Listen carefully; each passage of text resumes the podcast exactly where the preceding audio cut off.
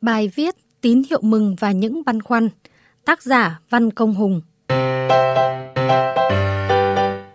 Ngày hội văn hóa các dân tộc thiểu số tỉnh Gia Lai lần thứ nhất Tháng 4 vừa qua có thể được xem là sự khởi đầu cho một cách làm mới trong phổ biến và bảo tồn văn hóa dân tộc. Sự thay đổi trong tư duy của những người làm văn hóa địa phương mang lại niềm vui, song cũng gợi lên những tâm tư. Diễn như không diễn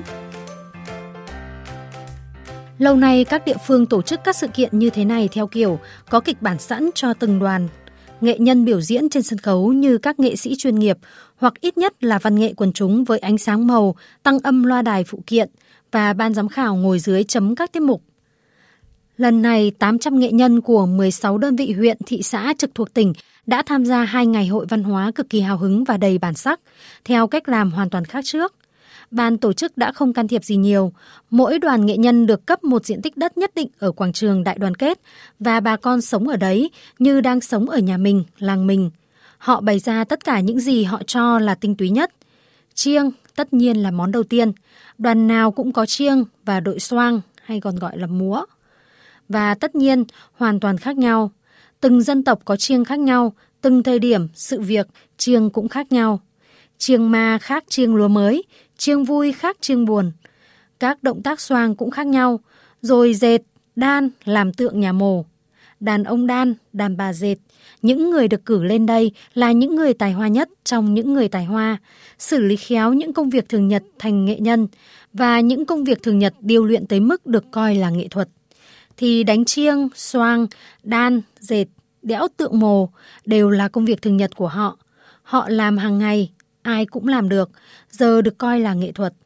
Nên nhớ, người dân tộc Tây Nguyên không có các kíp thợ chuyên nghiệp như người Kinh, như thợ nề, thợ mộc, mà ai cũng có thể làm nhiều việc trong sinh hoạt, đụng việc là làm và truyền nghề cho nhau.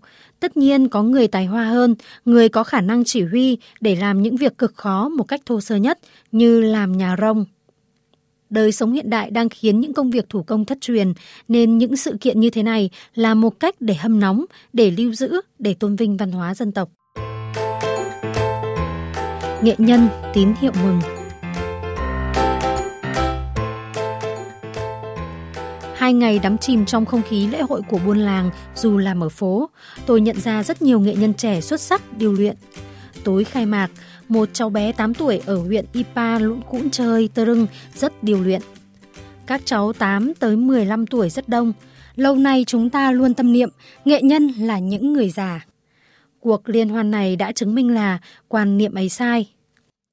Điều nữa, độ tuổi ấy chứng minh là những gì thuộc về truyền thống không lo thất truyền. Những gương mặt trẻ măng rất đẹp, chơi tơ rưng, chiêng, xoang rất nhuyễn. Phần lớn các cháu đều đang đi học ở trường phổ thông.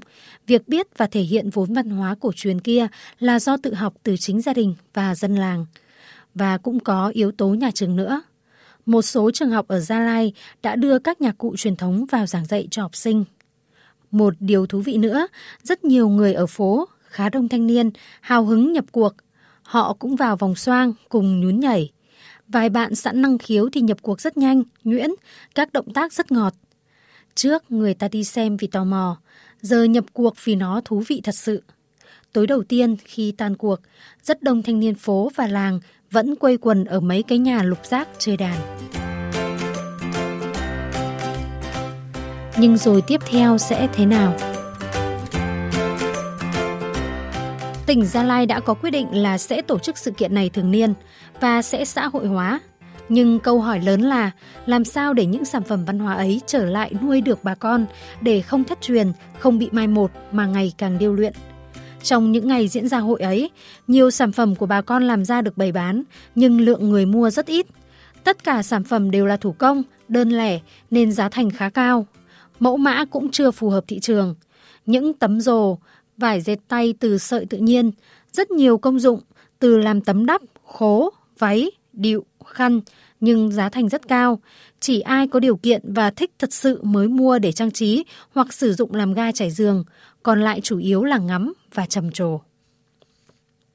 Lại nhớ làng gốm bào trúc của người trăm dạo nào. Đây là nơi bà con tự nung gốm để phục vụ chính đời sống của mình. Nó rất đơn sơ, từ cách nặn tới cách nung bằng rơm, củi trên mặt đất. Vẫn biết là nó độc đáo, nó quý, nhưng để bán ra thị trường quả là rất khó. Nhưng rồi các họa sĩ chuyên nghiệp tham gia, họ tạo mẫu, cải tiến một vài công đoạn, và giờ gốm bầu trúc đã tham gia vào đời sống, được nhiều người mua để trưng bày và sử dụng. Trở lại với các nghệ nhân và những cái có thể coi là nghề truyền thống của họ.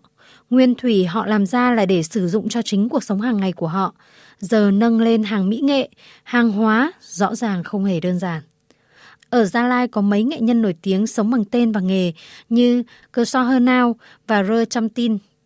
Nhưng Thạc sĩ Nguyễn Quang Tuệ, một chuyên gia về văn hóa Tây Nguyên, trưởng phòng quản lý văn hóa của Sở Văn hóa, Thể thao và Du lịch Gia Lai cho biết, nhìn vậy mà không phải vậy. Cơ So Hơ Nao thì mở nhà hàng với các món ăn Tây Nguyên, nhưng là do tài của anh con rể người Kinh. Rơ Trăm Tin thì làm đủ thứ từ nhà cụ tới mở lớp, nhưng phần nhiều là thua lỗ dù có cả những dự án được cấp kinh phí. Giờ anh sống bằng những cuộc mời đi giao lưu, nhất là ở nước ngoài. Tức là anh chỉ lo được cho mình, chứ không kéo được cả cộng đồng. Nhớ cách đây ba chục năm, tôi từng viết bài và gọi Siêu Khang, một cô gái Ba Na ở Playbong, quê ông họa sĩ nổi tiếng Suman, là người Tây Nguyên đầu tiên tham gia vào đời sống thị trường. Chị dệt rất đẹp, rồi trực tiếp nhảy xe đò đi bỏ mối. Ban đầu là lên Pleiku, rồi Con Tum, sau rộng ra cả Hà Nội và Sài Gòn. Kết quả cuối cùng là 40 năm bươn trải là hết sạch vốn. Cũng đang có những manh nha cộng đồng làng tham gia vào du lịch bằng chính sản phẩm của làng, như chị Uyên Nie, người Mơ Nông, dâu của làng Ia Mơ Nông, chư Bắc Gia Lai, kết nối để bà con có thể sống bằng việc bán sản phẩm nghề dệt và chính công việc của họ. Ai vào chụp hoặc quay phim bà con thì trả tiền mẫu.